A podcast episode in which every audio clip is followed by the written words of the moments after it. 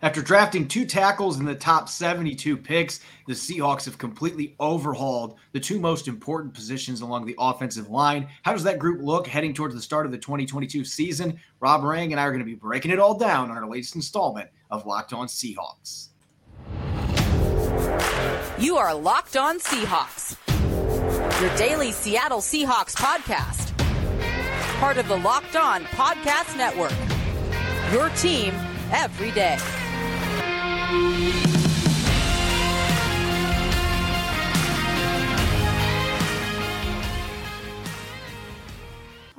Greetings, 12. This is your host, Corbin Smith. Joining me as always for Locked On Seahawks, my co host in crime, Rob Rang. Thanks for making Locked On Seahawks your first listen five days a week. We greatly appreciate it. We got a jam packed Monday episode coming your way.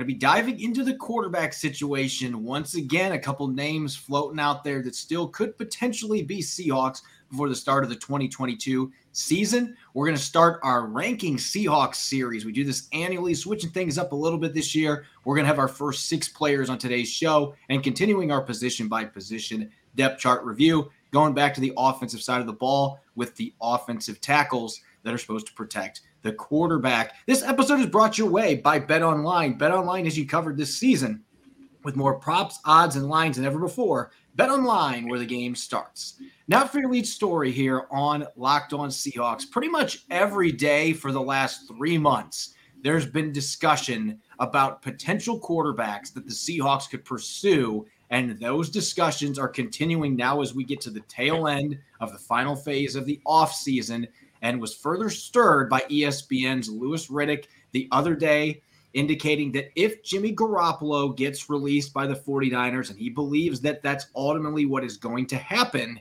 once he gets released, he thinks the Seahawks should pounce and immediately go after Garoppolo. And that begs this million dollar question, really multi million dollar question, Rob. Baker Mayfield's been linked to the Seahawks. He's disgruntled. The Browns might have to release him when it's all said and done. The same thing for Jimmy Garoppolo with the 49ers. The Seahawks, for now, seem content with Drew Lock and Geno Smith. But if those two guys hit the market, who do you think is a better fit for the Seahawks and why? Well, I think that you have to go with the younger, healthier, uh, potentially cheaper player uh, in, in Baker Mayfield um, if you were going to make the decision between those two players. And I'm very high on Jimmy Garoppolo as well. Um, I've I've been high on Jimmy Garoppolo since his days at Eastern Illinois. Um, really liked his fit with the New England Patriots and the way that he spreads the football around. Um, so it, it's a difficult question in a lot of ways, Corbin, because I really like what Seattle currently has at the quarterback position.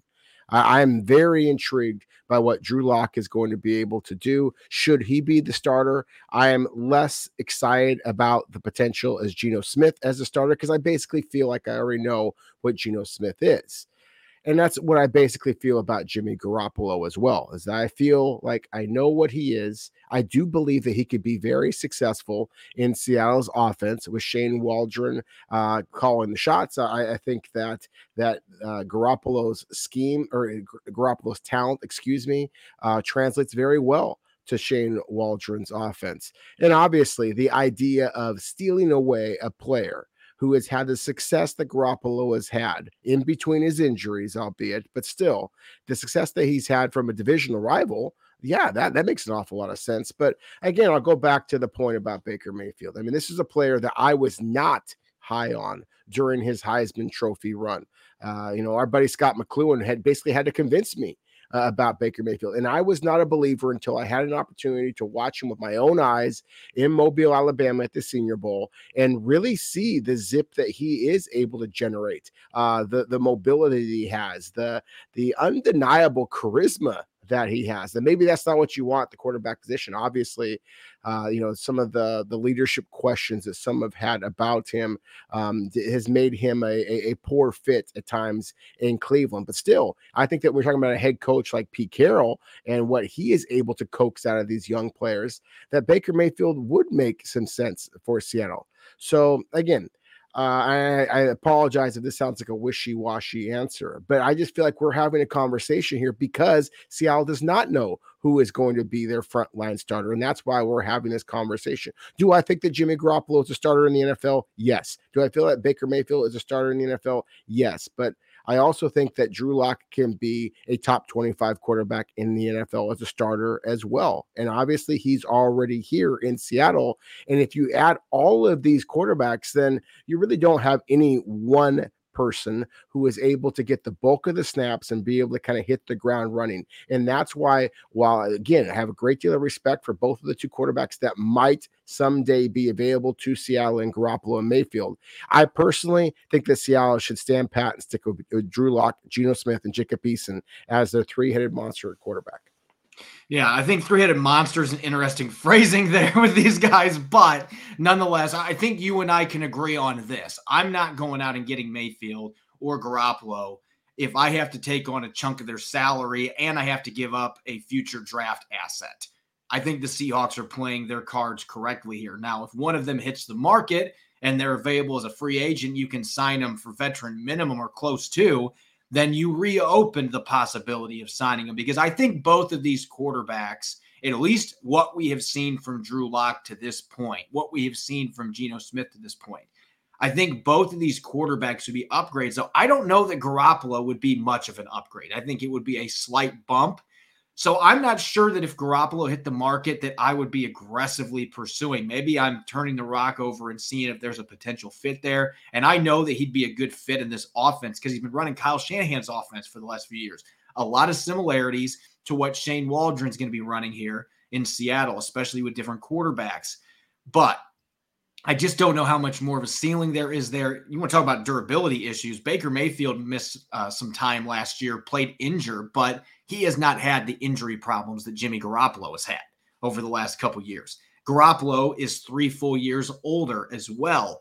So if I had to choose between these two, I just think Mayfield has a better chance to elevate your team than what Jimmy Garoppolo does. To me, there's more mobility there. I think he's more durable, even with last year's shoulder injury. I mean, he played through it, he gutted through that injury. So he's got the toughness checked off. I think he throws with more zip. Both of these guys are very similar in the sense that they'll uncork some throws that you just kind of wonder what's between your ears. They just make these really out of nowhere questionable decisions with the football. So I don't know that there's an advantage from that standpoint, but you know, you can look at the stats. I'll put the stats up for our YouTube watchers again. The stats last year bear out that Garoppolo was the better quarterback. His rating was 15 points higher, 8% better completion rate more than 1.3 yards per attempt more per pass, had over 800 yards more passing. But again, Baker Mayfield was not healthy last year for most of the season. The Browns were banged up around him as well. I just think when I watch a film that Mayfield still has a much higher ceiling than what Garoppolo does at this point.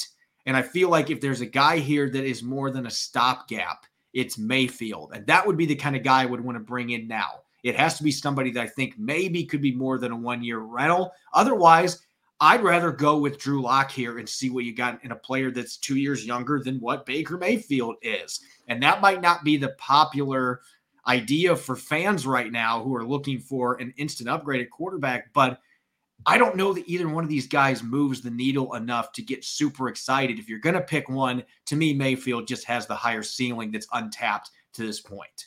Yeah, I, like the way that you described that, Corbin. Um, I, I, think that uh, basically you're you're looking for some stopgap quarterbacks. Um, is I think the kind of the the belief that Jimmy Garoppolo might be, and that Baker Mayfield may be as well. But there is no question in my mind that he is the the better talent. He does have the higher upside, um, and so yeah, I mean, again, it, as you said, if Seattle is able to get him on the cheap, they don't have to invest any type of, of draft picks in terms of trade to Cleveland, then uh, yeah, I think that you have to at least explore that opportunity. But uh, again, I, I look at the size, the athletic ability, and the arm strength, and Drew Lock is ahead of both Garoppolo and Baker Mayfield, in, in, my opinion. So that's why I think that Seattle should kind of stick with what they've got. Um, I am some I am concerned about, excuse me, about uh, just the, the lack of consistency that we've seen from all three of Seattle's quarterbacks, but most especially with, with Jacob Eason. I, I, think that it would make some sense to go with another young quarterback if there is somebody else out there available to them. But if you're going to bring in a guy who's expecting to come in and be the starter, as Garoppolo and Baker Mayfield clearly would be expecting to be, then I just think that you you basically cut yourself off at the knees here with, with the trade that you made. Um, and obviously sending Russell Wilson to Denver, but also getting back Drew Lock.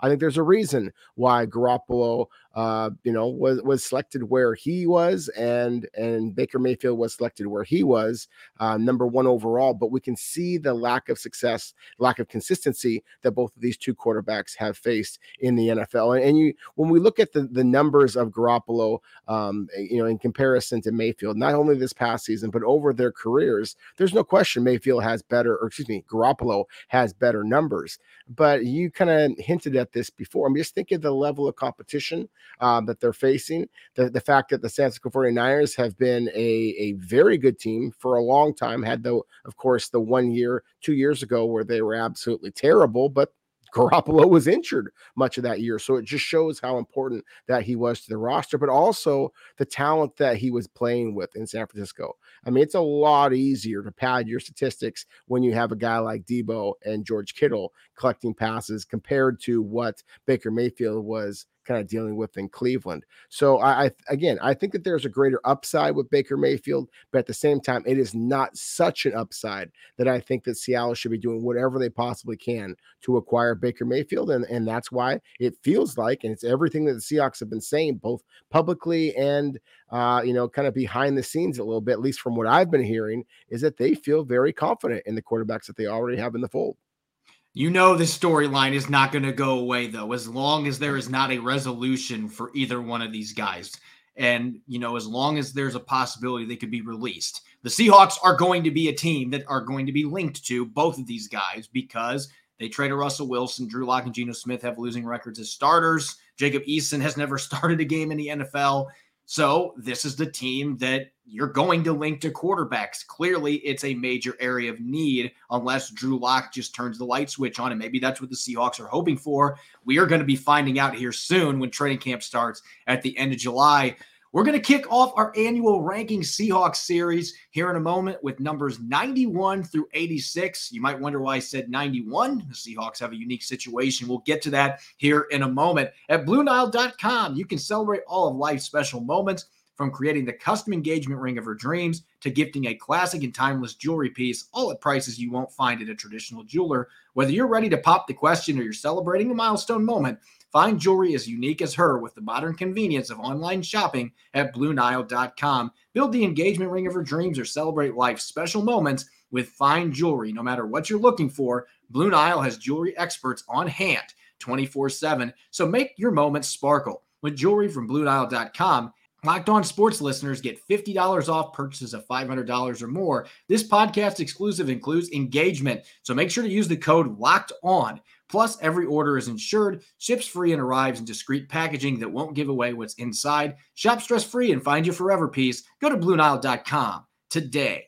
You're listening to the Locked On Seahawks podcast, Monday edition. I'm Corbin Smith. Joining me, as always, my co host, Rob Rang. Thanks for making Locked On Seahawks your first listen five days a week. And make sure to check out the ultimate NBA mock draft starting on June 16th. With over 50 insiders, nothing equals the ultimate NBA mock draft. The Locked On NBA Big Board draft experts, plus the Odyssey insiders. First pick is June 16th. Search Ultimate NBA Mock Draft and follow now so you don't miss a pick. As we do each and every year, it's crazy to think we're already at this point, but when you have 91 players to break down and you've got six weeks until training camp, yeah, we're going to be to report day here in about five seconds. We're going to blink and it's going to be football season. And so, with that being said, Rob, it's time for us to tackle the task of going over all 91 players on the roster. And for those wondering why there's 91 players, Aaron Donkor received an exemption again from the NFL. So he does not technically count against the 90 man roster limit, even though he's now in his second season. The Seahawks are able to have 91 players on their roster as a result. And so let's get to it, Rob. Going to kick it off, and I'm going to throw it to you first here on our list. Number 91, a player that was a late addition to the Seahawks roster before the start of OTAs, heralding from Montana State, Kevin Kassis. Yeah, Kevin Kassis, a, a, wide receiver. You can those of you watching on YouTube can see him staying there right next to Geno Smith. Um, and you're, talking about a guy who is six foot, 202 pounds. Um, uh, wide receiver kind of ran in, in the four fives in a pro day. Um, you know, he was very productive by Montana State. Uh, you know perspective very productive um you know for the bobcats but at the same time when you look at his career numbers it's not the kind of thing that's really going to wow people um he was a, a third team all big sky player wound up over his career catching 152 passes but for only 1,966 yards. Uh, Montana State just does not throw the football very often. And so Kassis was very productive uh, for Montana State, but at the same time, very reliable, very consistent route runner, catches the ball well, is a good athlete with solid size. Um, and it, to me, the most in- interesting thing about him is just the um, just the the want to that he has shown.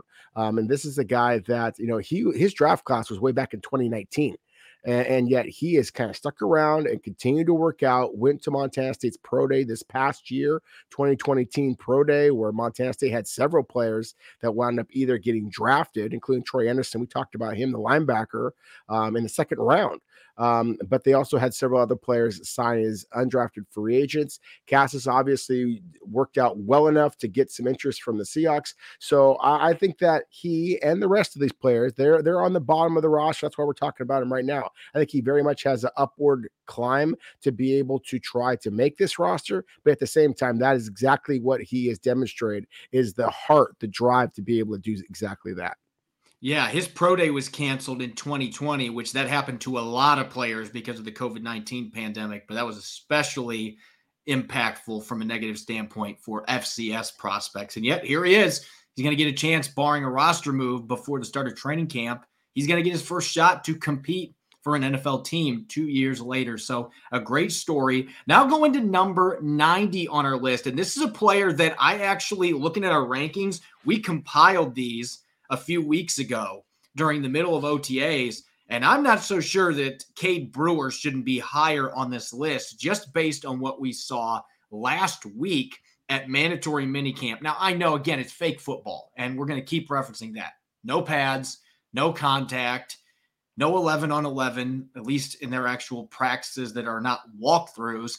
But this kid went out and had a touchdown catch from Geno Smith. He showed some toe drag swag on a sideline catch from Drew Lock.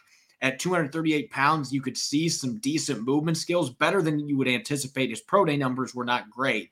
And this is a guy that was not necessarily an overly productive receiver at Texas, had over 600 receiving yards in five years on campus and eight touchdowns. Not big numbers, especially in the pass happy Big 12. But you also have to think about the quarterback situation at Texas the last few years. They've really struggled to develop a quality quarterback there. And so certainly players like Brewer were impacted by that. But this is a guy that's a move tight end.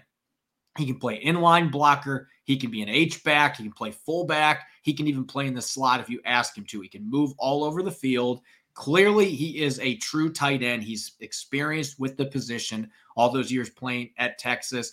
And this is a guy that, you know, if he plays his cards right, maybe he can leapfrog Tyler uh, Mabry on the depth chart. If that happens, then he very well might be a practice squad candidate to start the season. And we know from the last several years, if you're a practice squad tight end, you've got a pretty good chance to play at least in a couple games in the regular season as a practice squad call up. So, unlike Kassis, I think Brewer is certainly a player that could be in the mix for a practice squad spot when it's all said and done.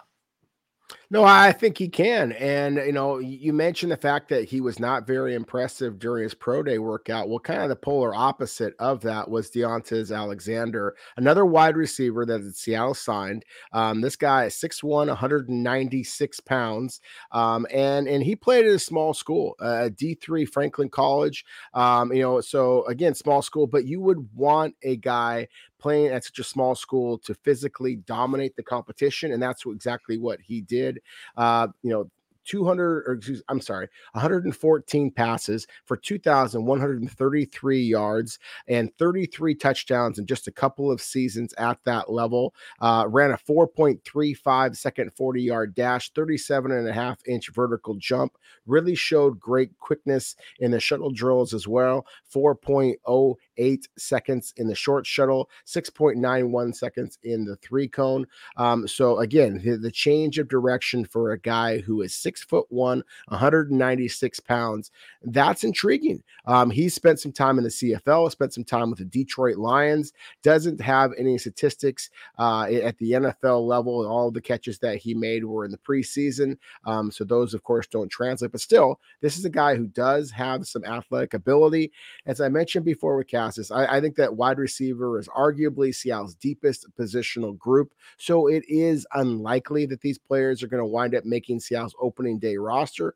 But still, they are on the roster. They are getting their opportunity. And as we talked about before at the quarterback position, if any one of these receivers develops some rapport with Seattle's quarterbacks, that's going to help them out as well. Should there be any type of prolonged holdout for DK Metcalf, suddenly wide receiver is going to be a position where you might have to have some more bodies there. And obviously, special teams is critical as well. So I am intrigued by, by these two wide receivers we just mentioned, but I know that Seattle has, has several other players that we're going to be highlighting here that also uh, deserve a great deal of, of uh, acknowledgement.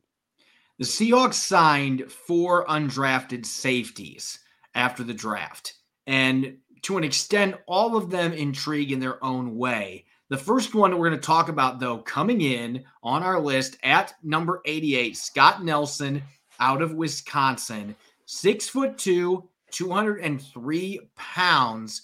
Didn't play a lot of games for the Badgers until his senior season, but last year, 58 tackles, returned an interception for a touchdown. And, you know, you and I were joking about this before the start of the show when we were doing our planning. And you and I have seen Scott Nelson on the field at Wisconsin. We've seen him now in a Seahawks uniform. He, this guy does not look like he would be a super athletic safety. He just doesn't. Uh, but looks can be deceiving. You look at this guy's pro day numbers 449 40 yard dash, 39 and a half inch vertical, 6.8 second three cone. So he's got all three things working for him. He's got straight line speed, he's got explosiveness in the leaping ability category, and obviously great change of direction skills with that 6.8 second three cone drill. So you bring in a player like this that you know is coming from a very good program in Wisconsin that kicks out a lot of NFL talent. He's played special teams. He clearly has some ball skills. He'll come up and he'll hit you, and he's very athletic. A guy with those kind of traits who's played really good competition in the Big Ten. Those are kind of undrafted free agents that you have to keep an eye on. So, safety, that's going to be a very difficult position for any of these undrafted guys to make the team with the depth and the talent the Seahawks have there. But if there's a guy that could maybe sneak up the depth chart and make some surprise noise, Scott Nelson, with those athletic traits, where he's coming from, a very good Wisconsin program, this might be that sleeper to keep an eye on. Oh, absolutely. And as you said, we were kind of joking about it before. It just doesn't look the part. Well, neither did Hunter Renfrow, um, you know, wide receiver, of course, with the Raiders, who just re-signed. And um, you know, that's to me is kind of what you're looking for. Is it doesn't matter what they look like, um, you know, wearing a t-shirt. Let, us see how they perform uh, on the football field, and that's something that Nelson did. I mean, he he popped off the tape uh, this past season for Wisconsin. Uh, so I'm excited to see what, what Nelson might be able to provide. Uh, you know, there's a cornerback out there uh, on this list that I'm excited about Elijah Jones. Uh, now, this is that kind of classic Pete Carroll, long arm, tall cornerback that we've seen uh, Carroll and the Seahawks focusing on in the past. He played his, he wrapped up his college ball at Oregon State, played previously at Kansas and actually signed with Kansas as a pretty highly touted JUCO. And Kansas Jayhawks are not a program that has been, you know, really successful in producing big time NFL talent. But Les Miles, the then Jayhawks coach, certainly had a great deal of success, you know, previously in his career, winning a ring, of course, the LSU Tigers uh, a few years ago. Um, and to see Jones transfer from Kansas to Oregon State as a grad transfer after Miles was released from Kansas Kansas. Um, and, and, Jones does not have the production that you're hoping for. Roughly 40 tackles, eight or nine passes broken up, not a single college interception. But at the same time, he's he's running in the four fours. He's got a 37 and a half inch vertical. He is six foot one, 190 pounds with 33 plus inch arms. He has all the traits that the Seahawks have prioritized in the past. And Oregon State is one of those programs that is looking for some of those types of long arm corners that, that Seattle likes. So I think that the Oregon State Beavers are going to be a team that Seattle is going to continue to try to steal some of those former Beavers and, and bring them up a little bit north. So I'm very curious to see what, what Jones might be able to do. We know Seattle has a great deal of corners. Obviously, they selected two in this draft class, but at the same time, given the durability, durability concerns at the cornerback position as well. I think Elijah Jones, at least of the three players that I've mentioned so far, Jones is aptly uh, listed here as far as being the highest ranked of, of those prospects. And wrapping up this first cluster of players, I'm going to stick at the cornerback position as well. A player that isn't quite as prototypical in terms of size and length, and that's Josh Turner, who actually started his career at Iowa and then wound up at Florida International. Last season had decent numbers with 41 tackles and three tackles for loss. Not a guy that's a major ball hawk, had only one interception his entire collegiate career. Last year had just one pass breakup, but he's played corner, he's played safety, he's played special teams. And at 5'11, 180 pounds, not a big guy necessarily, but not a super small corner either. They're listing him at the corner position. He's been playing some on the outside maybe a player they could look at in the slot if they wanted to as well. There's a log jam at that position. So, like with Jones, going to be very difficult to make this football team. But if you can stand out on special teams, that can go a long way. The fact that this kid has played some safety as well in the past, that'll never hurt as well. The more you can do, the better chance you have to make the team. So both these guys are going to have a very difficult time sticking on the 53 man roster, but they could certainly be practice squad candidates particularly Jones with his length and size. And when you look at Turner with the versatility and the special teams ability that he brings to the table, we're going to continue our position by position review here in a moment, slipping back to the offensive side of the ball. The tackles are going to be held responsible for protecting Geno Smith or Drew Lock this upcoming season. BetOnline.net is your number one source for all your betting stats and sports information. Find all the latest sports developments, news, and odds, including this year's basketball championship matchup the NHL Conference Finals, Major League Baseball, and of course, all the latest fighting news from MMA to UFC and boxing. BetOnline is your continued source for all your sporting and waging informational needs, including live betting, esports, and more. Head to the website today or use your mobile device to learn more about the trends in action. BetOnline, where the game starts. You're listening to Locked On Seahawks podcast, Monday edition. I'm your host, Corbin Smith, joined as always by Rob Rang. Thanks for making Locked On Seahawks your first listen five days a week. We greatly appreciate it. And make sure to check out for your second listen the Locked On NFL podcast. The schedule's getting dark this time of year, but the NFL truly never stops. Neither does Locked On NFL. Get insights and opinions from hosts including Ross Jackson, Chris Carter, and Tony Wiggins, plus local Locked On NFL hosts repping all 32 squads. There's no offseason for real fans, so make sure you're subscribed to Locked On NFL on YouTube and wherever you get your podcasts. Continuing our position by position depth chart review, the Seahawks entered the draft with major concerns at tackle. They only had three players signed to contracts on the roster. So it shouldn't be a surprise they ended up using two of their first four selections inside the top 72 picks at the tackle position. Number nine overall on Charles Cross, number 72 overall on Abraham Lucas from Washington State. Both of them are going to have a great chance to be day one starters and playing against the Denver Broncos in September. Rob, let's look at the tackle depth chart, shall we? And this looks a little bit different than what it did this time last year. You may recall Duane Brown as well as Brandon Shell were the starters for the Seahawks, their second season together as starters. And a number of these players we're obviously not here with Charles Cross and Abraham Lucas being drafted in April, but a major change up at this position. The two most important positions on the offensive line. I guess center could be thrown in there as well, but you need to have stud tackles now to protect your quarterback. You do. And uh, yeah, while everybody is going to focus on quarterbacks for obvious reasons, this is the actually the position that had the greatest turnover. Um, as you just mentioned, we had Duane Brown, a, a multiple pro, multiple time Pro Bowler and a 10 plus year starter in the NFL as a former first round selection. And Brandon Shell, of course, was a multiple year starter in the NFL as well.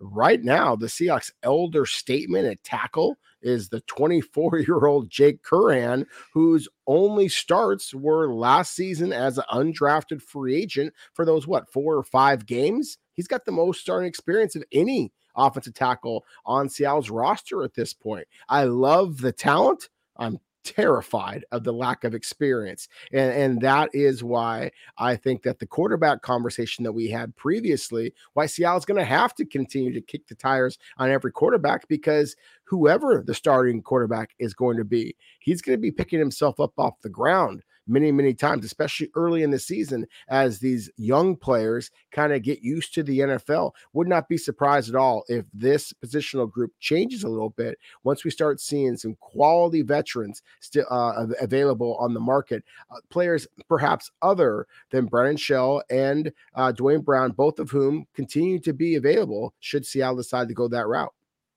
Yeah, I don't think they're going to be going back that direction unless one of these rookies gets banged up. But there's no question about it that this is a group where if there's another young tackle that becomes available that they like at the end of training camp through cuts, they might want to bring somebody in because you love the upside for Cross and Lucas. And just for the sake of this simulation, based on what I'm hearing, I think there's a very good chance that we see both these rookies starting in week one at this point. I think that's what the Seahawks want to have happen. That's not to say that Jake Curhan's not going to step in and have other plans because Curhan could win this job. He's got the talent. He played well enough last year, but the Seahawks want Abraham Lucas to win that right tackle job. They want Charles Cross to win the left tackle job.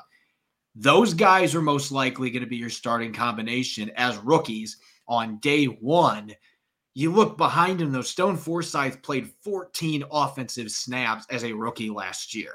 He's hardly played in any NFL games. He's basically a rookie that's had practice reps and preseason games. That's basically what he has done to this point. Curhan started those five games, and you said he's the elder statesman. Greg Eiland didn't even dress for a game last year as an undrafted rookie. He was on the practice squad the entire season, but has never played in an NFL game. And Liam Ryan, who is also an undrafted rookie coming in out of Washington State, played with Abraham Lucas he's been banged up and missed all of minicamp with crutches on, some some type of a lower body injury. So this is not a group when you look top to bottom that you're thinking, you know what, I think we're in pretty good shape. You love what your future prognosis is. If those two rookies play well right away and they grow as the season goes on, then yeah, this could be a very good group by the end of the season, at least top heavy wise. But you have a lot of question marks with everybody else that is there on the depth chart. Just the lack of experience overall.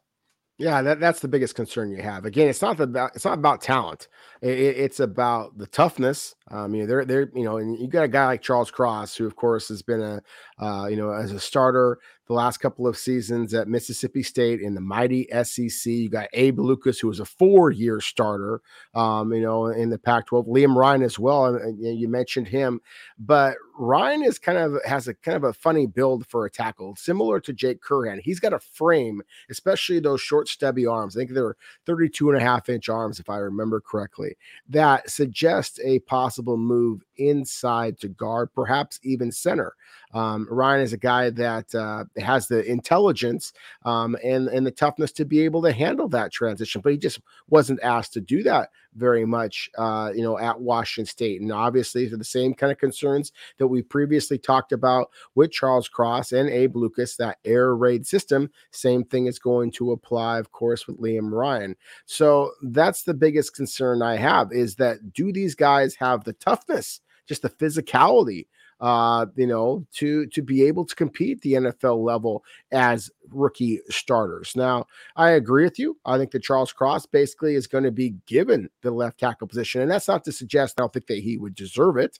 I think that he likely would beat out most NFL veterans that Seattle might be able to bring just because the talent is so obvious. Um, but at the same time, one of the concerns I had about Charles Cross uh, in the draft evaluation process is when people are able to push into his chest, he's got a little bit narrow base and you can bull rush him. And that is 101 in, in the NFL. He is going to be tested. Abraham Lucas, I just like his frame. I like his physicality. I like the nastiness with which he plays. I don't have those same concerns about the bull rushers I do have some concerns about his speed to the outside. Terrific in the 40 yard dash, but he does have heavy feet when he's dropping back in pass protection. And so I do have some concerns that way. I think that Seattle's offensive tackles are going to be their starters uh, for the long term in in in uh, Cross at left tackle, Lucas at right tackle. I think that's going to be basically, uh, you know, exactly what C- why Seattle did what they did, why Seattle is going to be going to go with a veteran quarterback right now, and then seeing what they've got for the future. And I think that these young tackles learning on the fly is going to help Seattle in the future. But this first season, again, everybody's talking about how the quarterback play might be a little bit questionable. I think the tackle play is going to be a little questionable uh, in 2022. Yeah, I think that this one's pretty cut and dry. And we've talked about it. Curhan versus Lucas, that's your real competition. There's not a competition at left tackle. Pete Carroll's not going to say that, but there's not. It's Charles Cross's job. And he's going to be the guy in week one, barring an injury.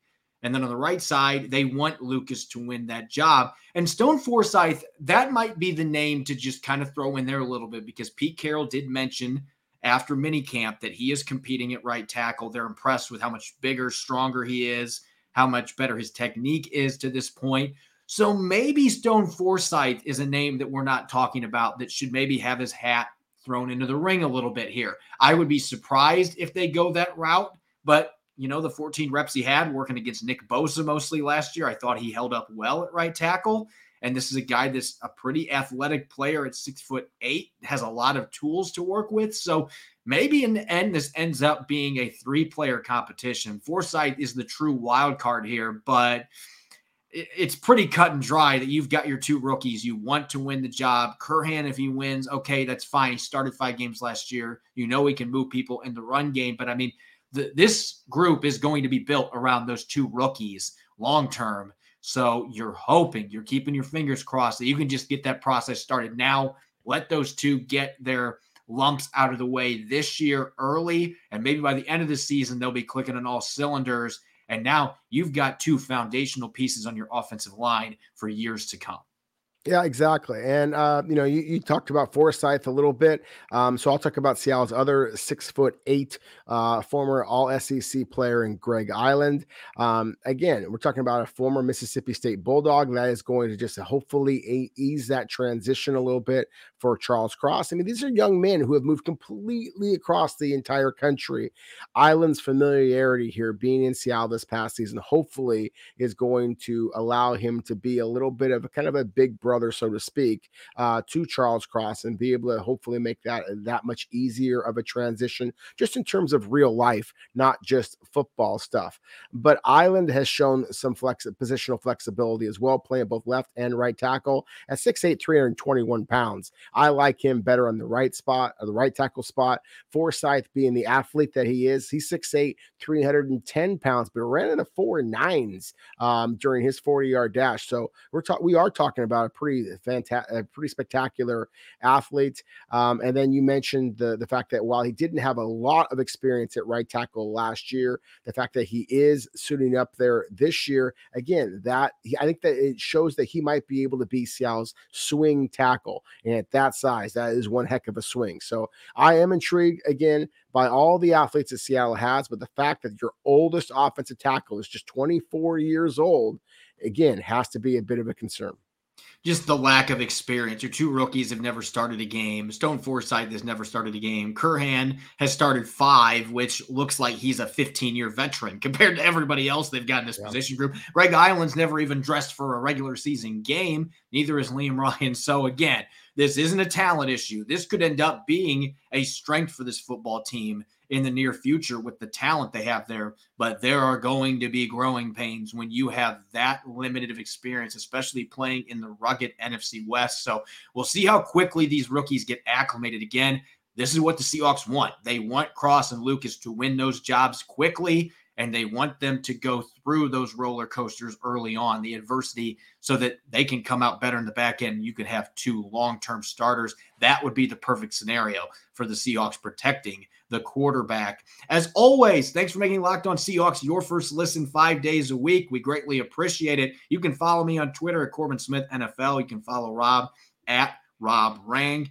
Make sure to check out Locked On Seahawks on Apple Podcasts, Google Podcasts, Spotify, and of course, we're streaming five days a week on YouTube. Coming up on our Tuesday episode, we're going to continue our Seahawks rankings with numbers 85 through 81. And we're going to continue our position by position depth chart review. We're going to swing back over to the defensive side of the football, looking at the cornerback group. You won't want to miss it. Again, thanks for listening in. Enjoy the rest of your Monday. Go Hawks.